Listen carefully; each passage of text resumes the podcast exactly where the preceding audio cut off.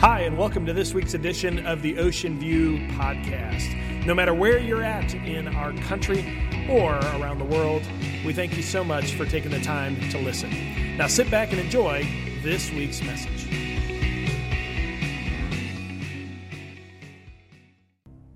Well, if you are just joining us uh, for the first time, you picked a good week to come. We are starting a brand new message series entitled Blockbusters.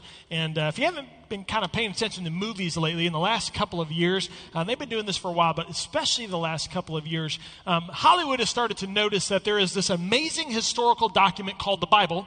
And in the Bible, there are some incredible stories stories of drama stories of love, stories of action and adventure, and they're beginning to pull a lot of these stories and put it on the main screen. And so, we thought we'd do this month is to begin taking some of these incredible stories and to be able to unpack them here so you get a sneak preview. And so today uh, we're really, really excited. We're going to go through uh, one of uh, one of my favorite stories, um, and it really, really talks specifically to leaders. And so uh, here's what I, I want to start with. I would tell you the truth in this room is all of us at some point um, we have joy. All of us at some point we don't have joy.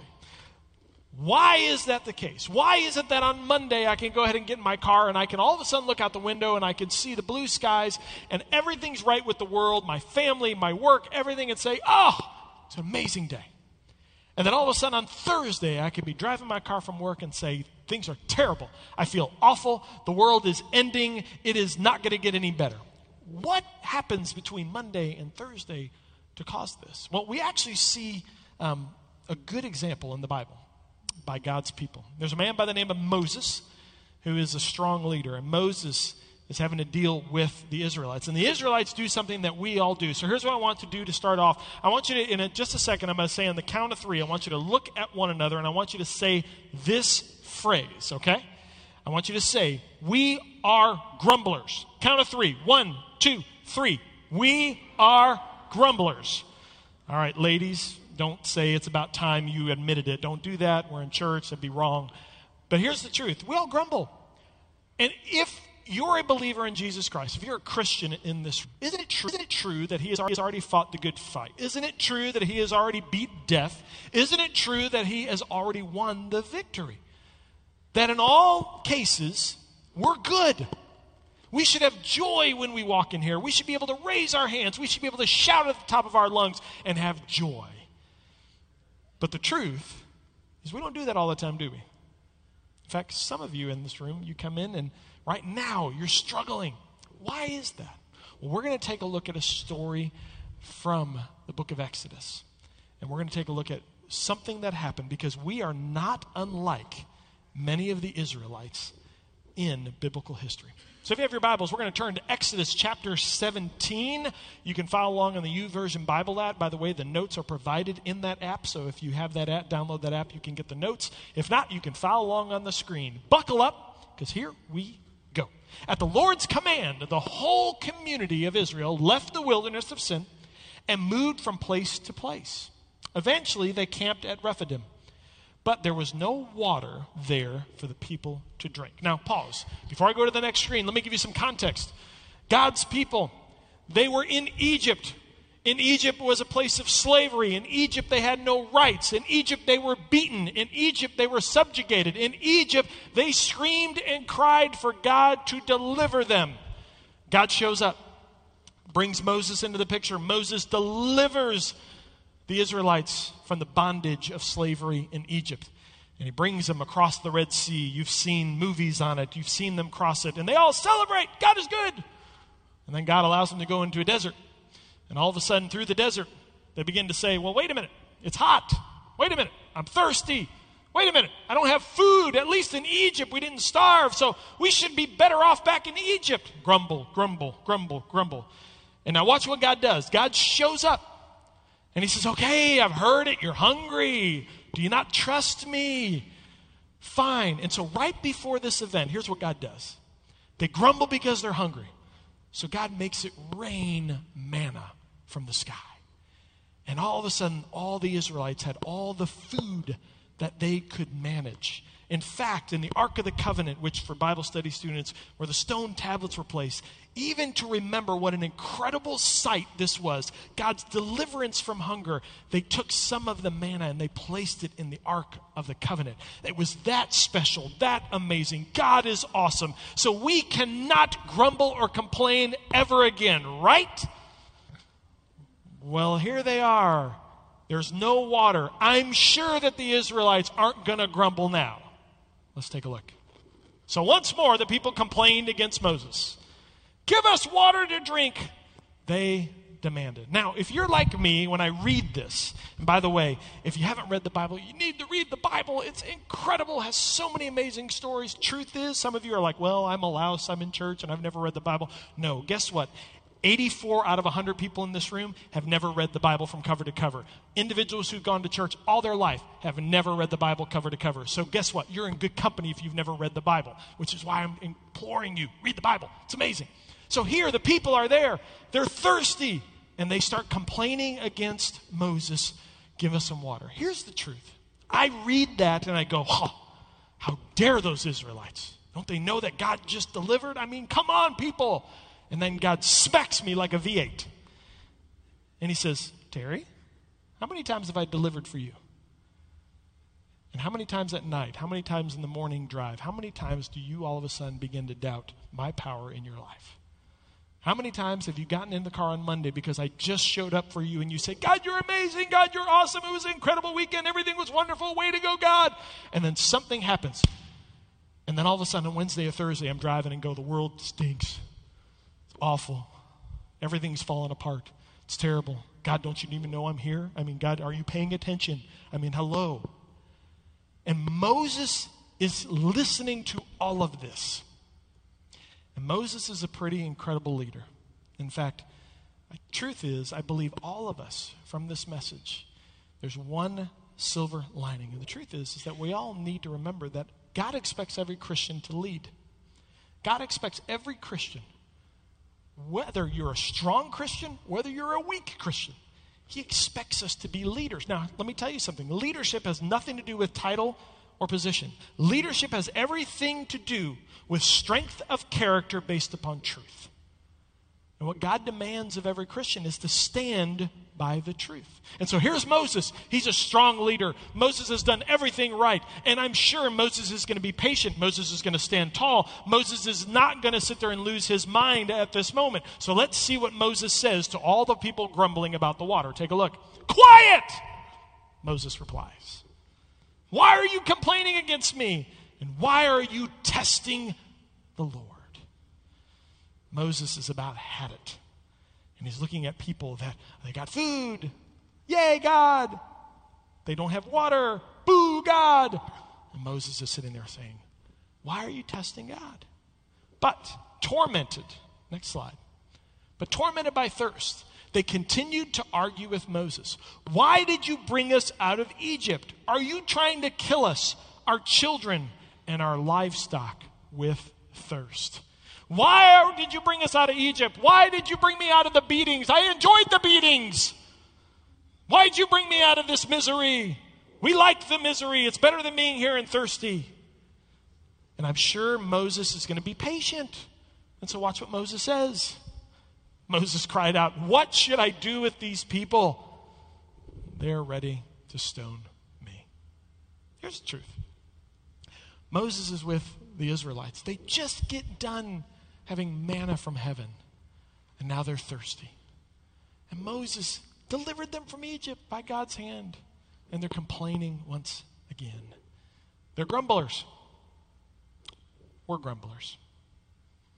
Many of us have grumbled and celebrated, grumbled and celebrated, grumbled and celebrated. And what you're going to see right now is what God has to say to you and I. Because if you are a leader, if you are a Christian, if you are saying, God, I shouldn't grumble, I shouldn't go, yay, God, boo, God, yay, God, boo, God, I shouldn't go on that roller coaster, that shouldn't be my character, that shouldn't be what I should do, then He is going to have a message for Moses.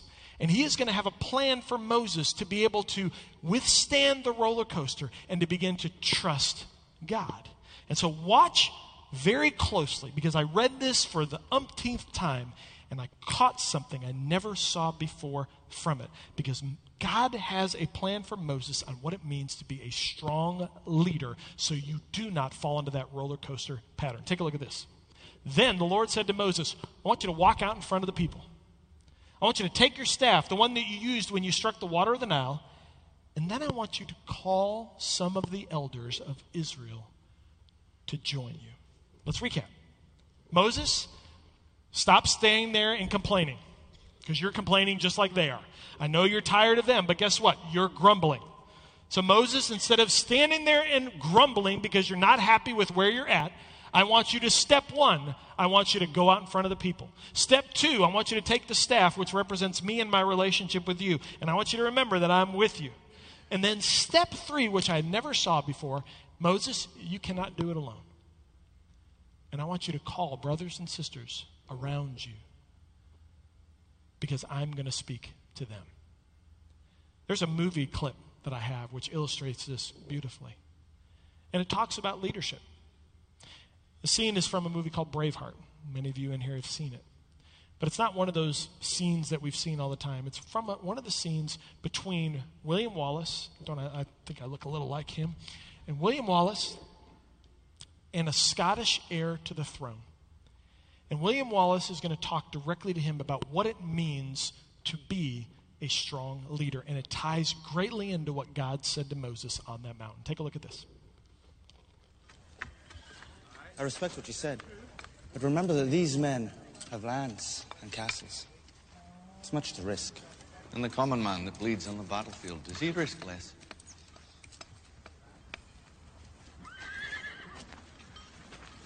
No. But from top to bottom, this country has got no sense of itself. Its uh, nobles share allegiance with England. Its clans war with each other, right? Right? If you make enemies on both sides of the border, you'll end up dead. We all end up dead. It's just a question of how. Uh, why? I'm not a coward. I want what you want, but we need the nobles. We need them. Aye. Now tell me, what does that mean to be noble? Your title gives you claim to the throne of our country. But men don't follow titles. They follow courage. Now our people know you. Noble and common, they respect you. And if you would just lead them to freedom,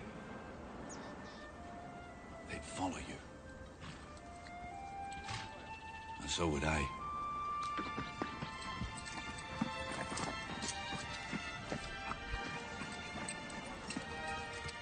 Leadership has nothing to do with titles, nothing to do with position. Leadership has everything to do with strength of character. And in that clip that you see, if you would just lead them, they would follow you. And God says to Moses, Moses, if you would just lead them, they would follow you. So, Moses, here are three things that you need to remember. And if you're taking notes, I want you to write this down. First, stop sitting there and grumbling. Take action. Moses, I want you to go in front of the people. In other words, Moses, I want you to move. How many of us, when we're driving our cars and we begin to grumble against God, we wait for God to show up and change something? And God says, Stop your grumbling and move. Take action. Don't just sit there and wait. Move. The second thing he says is, I want you to remember, take the staff of God, which represents my relationship with you and my people. And I want you to remember that your strength does not come from your own power, your own character, your own personality. That you, your strength, all the blessings you receive, all, everything that you receive comes from my power. And so Moses take action. Moses, remember, it's not about you, it's about me. And the last thing that I saw for the very first time is Moses, you can't do this alone. Moses, you cannot stand there by yourself. You have got to call others for two reasons. Number one, you need to share with them and they need to see my power. And they need to rally around you because you, by yourself, will fail. But with a group behind you, you can succeed. And secondly, there is going to be time, Moses, when you're going to be attacked. There's going to be a time when you're not going to be strong enough. And you need a group around you that are going to encourage you in those days and strengthen you in those days so that when the enemy is striking, you can withstand the enemy. So God continues to talk to Moses, and here's what he says. He says, Moses, I will stand before you on the rock at Mount Sinai. I want you to strike the rock and water will come gushing out. Then the people will be able to drink. So Moses struck the rock as he was told, and water gushed out as the elders looked on. Moses ran out in front of the people, raised the staff. This is God's power. And with the staff representing God's power, with the elders standing right before him, he smacked the rock, and the water delivered to the people what they needed. Now, I'm sure, like you and I, I would have sat there and said, Yay, God! Way to go, God! God's amazing. He's awesome. He's wonderful. Everything is great. But the truth of the matter is, a lot of times in our life, that roller coaster hits. There's an enemy. And usually, in times when everything is going great, an enemy will show up. And so here the people of God are celebrating water. Yay, we can drink. And then something happens. Take a look at this in verse 8. While the people of Israel were still at Rephidim, the warriors of Amalek attacked them. Moses commanded Joshua, Choose some men to go out and fight the army of Amalek for us. Tomorrow I will take action and stand at the top of the hill. Hold, hold the staff of God in my hands. And by the way, he's going to call others around him. Moses learned a lesson. The enemy is attacking. God, I get it. I need to go out in front of the people. I need to remind them that it is by your power and not my power. And I'm going to bring others to come alongside of me during this. Now, if I was an Israelite and I was standing with Moses, I would have looked at Moses and said, why did God lead us here once again? He gave us drink and now we're being attacked. What is God's deal? Why does God all of a sudden show up and then the next minute something bad happens? I mean, God, really, I'm tired of this. I don't want to go through this again. I mean, if you're so wonderful, you should give me everything I want so I can be happy all the time. That's what you're for, isn't it, God? That's not what God's for. I want you to write this down if you're a note taker. Periods of triumph are often followed by times of trial.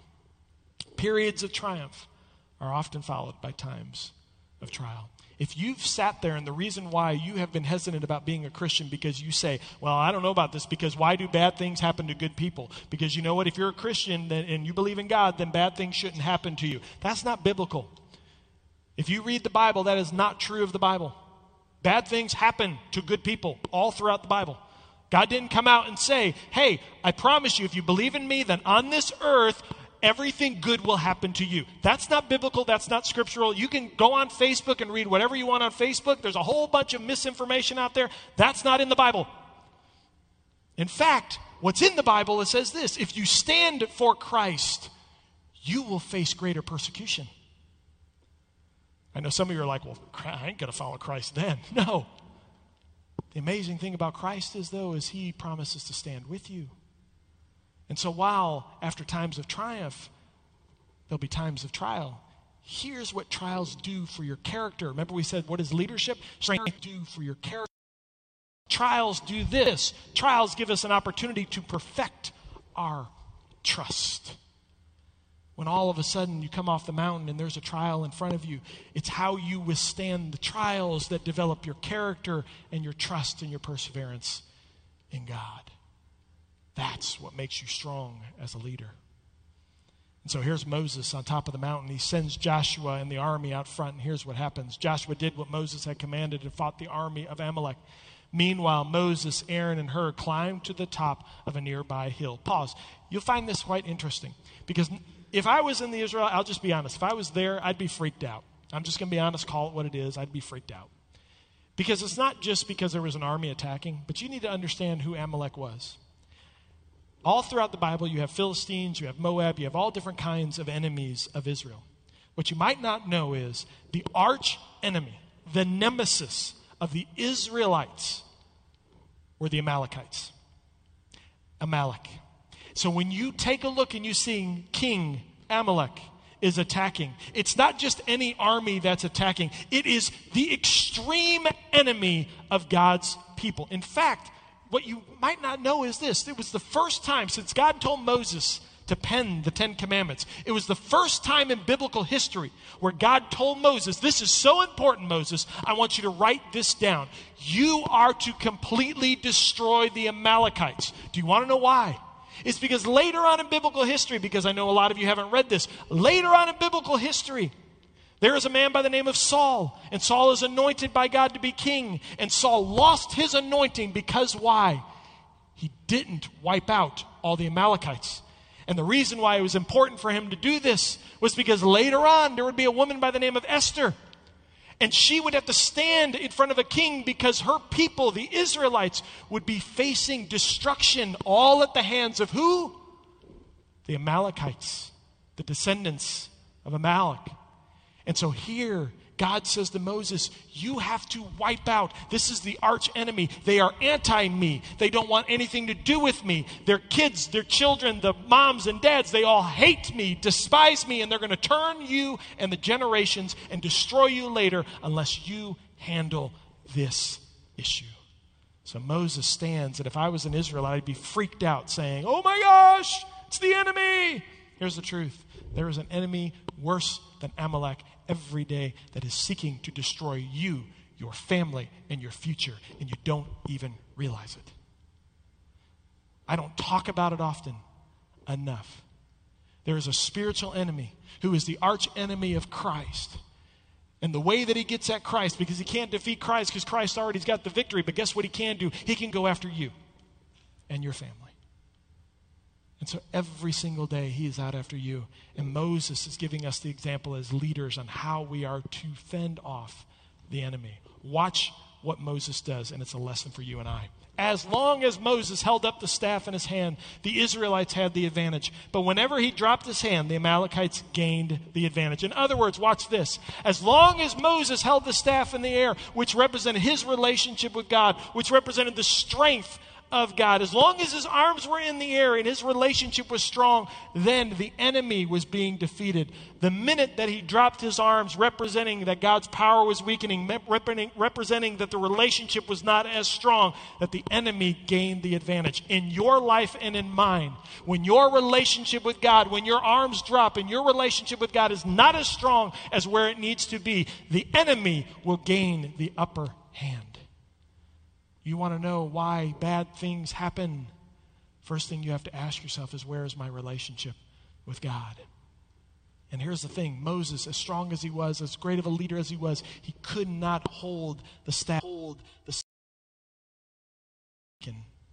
but look what happens. Moses' arms soon became so tired he can no longer hold them up. So, Aaron and Hur found a stone for him to sit on. Then they stood on each side of Moses, holding up his hands, so his hands held steady until sunset. The elders came alongside of Moses. The elders came behind him and held his arms up to keep his arms up to strengthen him. You and I, every single day, need that individual that's going to come and ask you the tough questions. That's going to come and say, Terry, you shouldn't do that. Terry, there's danger coming your way. Terry, if you make that decision, I'm fearful for your future. You and I need an individual in our life that's going to come alongside and hold our arms up. Terry, are you praying? Terry, are you going to church? Terry, do you have a group that you're connected with? These are all important because he knows, I know, that there are going to be times of trial when your arms are going to drop and the enemy is ready to attack. So Aaron and Hur hold Moses' arms up,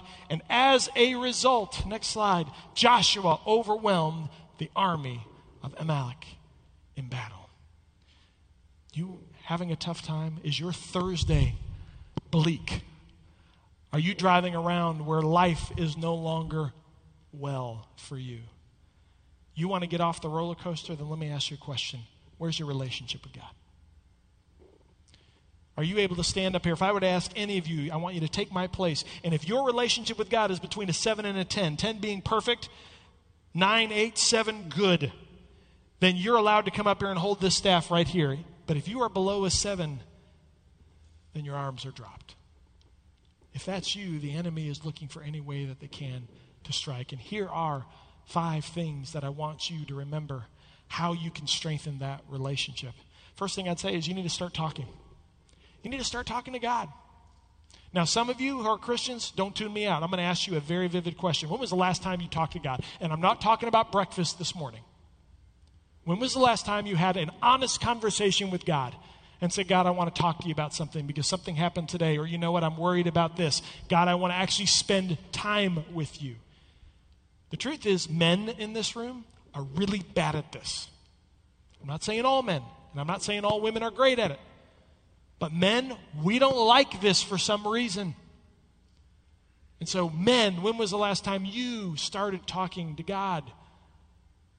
If you can't answer that question, then pay really close attention. Here are five things you need to do. Number one, stop talking. Now, wait a minute, Terry. This is why I don't go to church. You just stood up there and said, start talking, and now you're telling me to stop talking. Which is it? It's both. First thing that you do in your prayer life when you talk to God is you listen.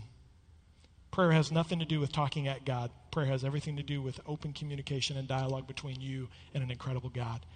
And so the first thing that you need to do is stop talking. If we sat here for one whole minute of silence, most of you would get really uncomfortable.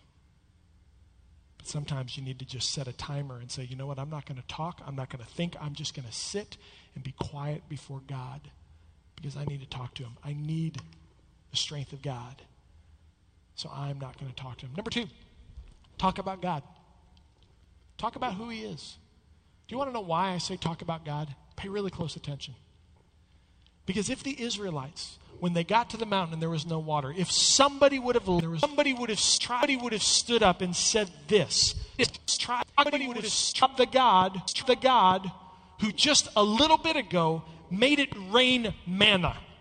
That God. Wait, wait, wait. And even further, we're talking about the God who split the waters that we walked through. And we're complaining because we don't have water.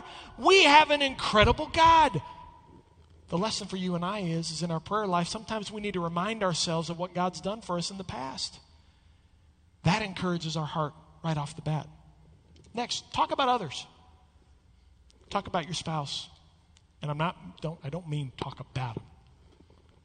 In an encouraging way, talk about them. Talk to God about them. Say, God, thank you. Thank you for an incredible spouse.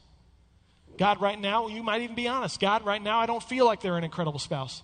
Right now, I don't like them very much. I know I love them, but I don't like them.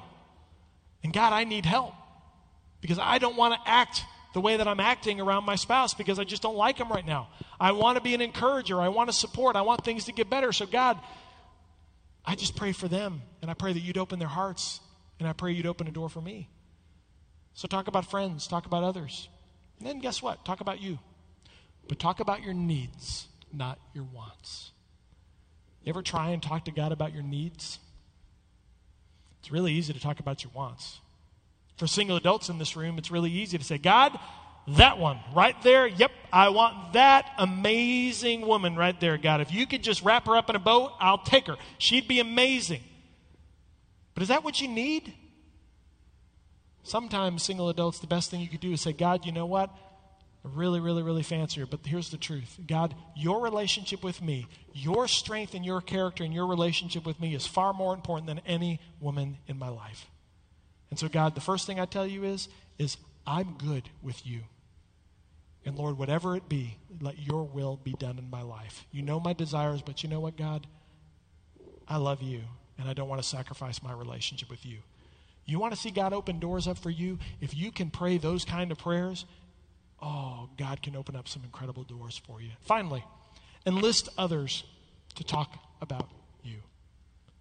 Moses needed Aaron and Hur to hold his arms up. You and I need individuals that are going to come alongside and say, God, I pray for Terry. God, I pray this week he has a rough week. I pray, God, that you would encourage him, embolden him. God, I pray for strength, encouragement. You need someone praying for you during the week because Moses, as much as he wanted to hold that staff high, he couldn't and he needed others. And God allowed that to happen to show you and I that an enemy is going to attack you. And by yourself, you are not perfect. You need someone to come alongside to encourage your heart. Last thing I'll say is notice on this list, I didn't put wants. But here's the great thing about God. Once you get through that list, if you write that down and you begin to pray those types of prayers, God still wants to hear your wants. And at the end, you can say, you know what, God, you've heard my heart. And the truth is, today, God, here are some desires that I have. God wants to know the desires of your heart if they're in the right place.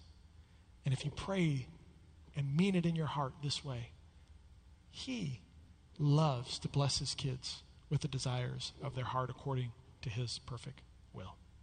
I close by saying this. Today, would you be able to stand and hold this staff? Today, would you be able to say, God, I'm a leader? Because leader is not title, leader is not position, leader is strength of character and my trust in you. I pray that today you'd be able to say, I can lead. So the question for you is will you take the staff of God?